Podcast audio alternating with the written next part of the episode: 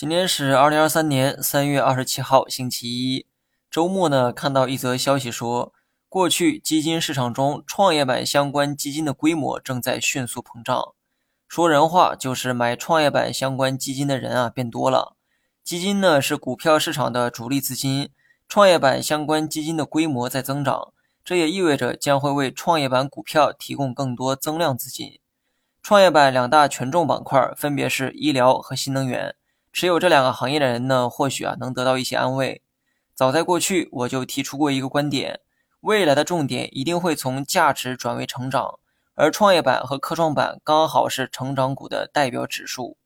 还记得我之前用科创五零指数举的例子吗？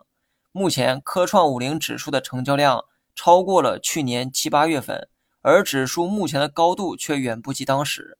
反观创业板也是同样的情况哈。最近的成交量也超过了去年七八月份的高点，但指数的高度却与当时有着不小的差距。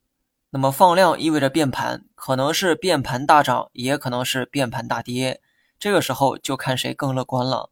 我一直强调我是乐观主义哈，乐观的人呢才能在 A 股市场获利，所以我更倾向于放量之后会迎来向上变盘。当然，我指的向上是一种长期趋势哈。希望新手不要以一两天的涨跌评价这个观点。最后呢，再说一下我的持仓，目前的仓位还是七点二成仓，配置仍以芯片、新能源、消费和医疗为主，没有变化。好了，以上全部内容，下期同一时间再见。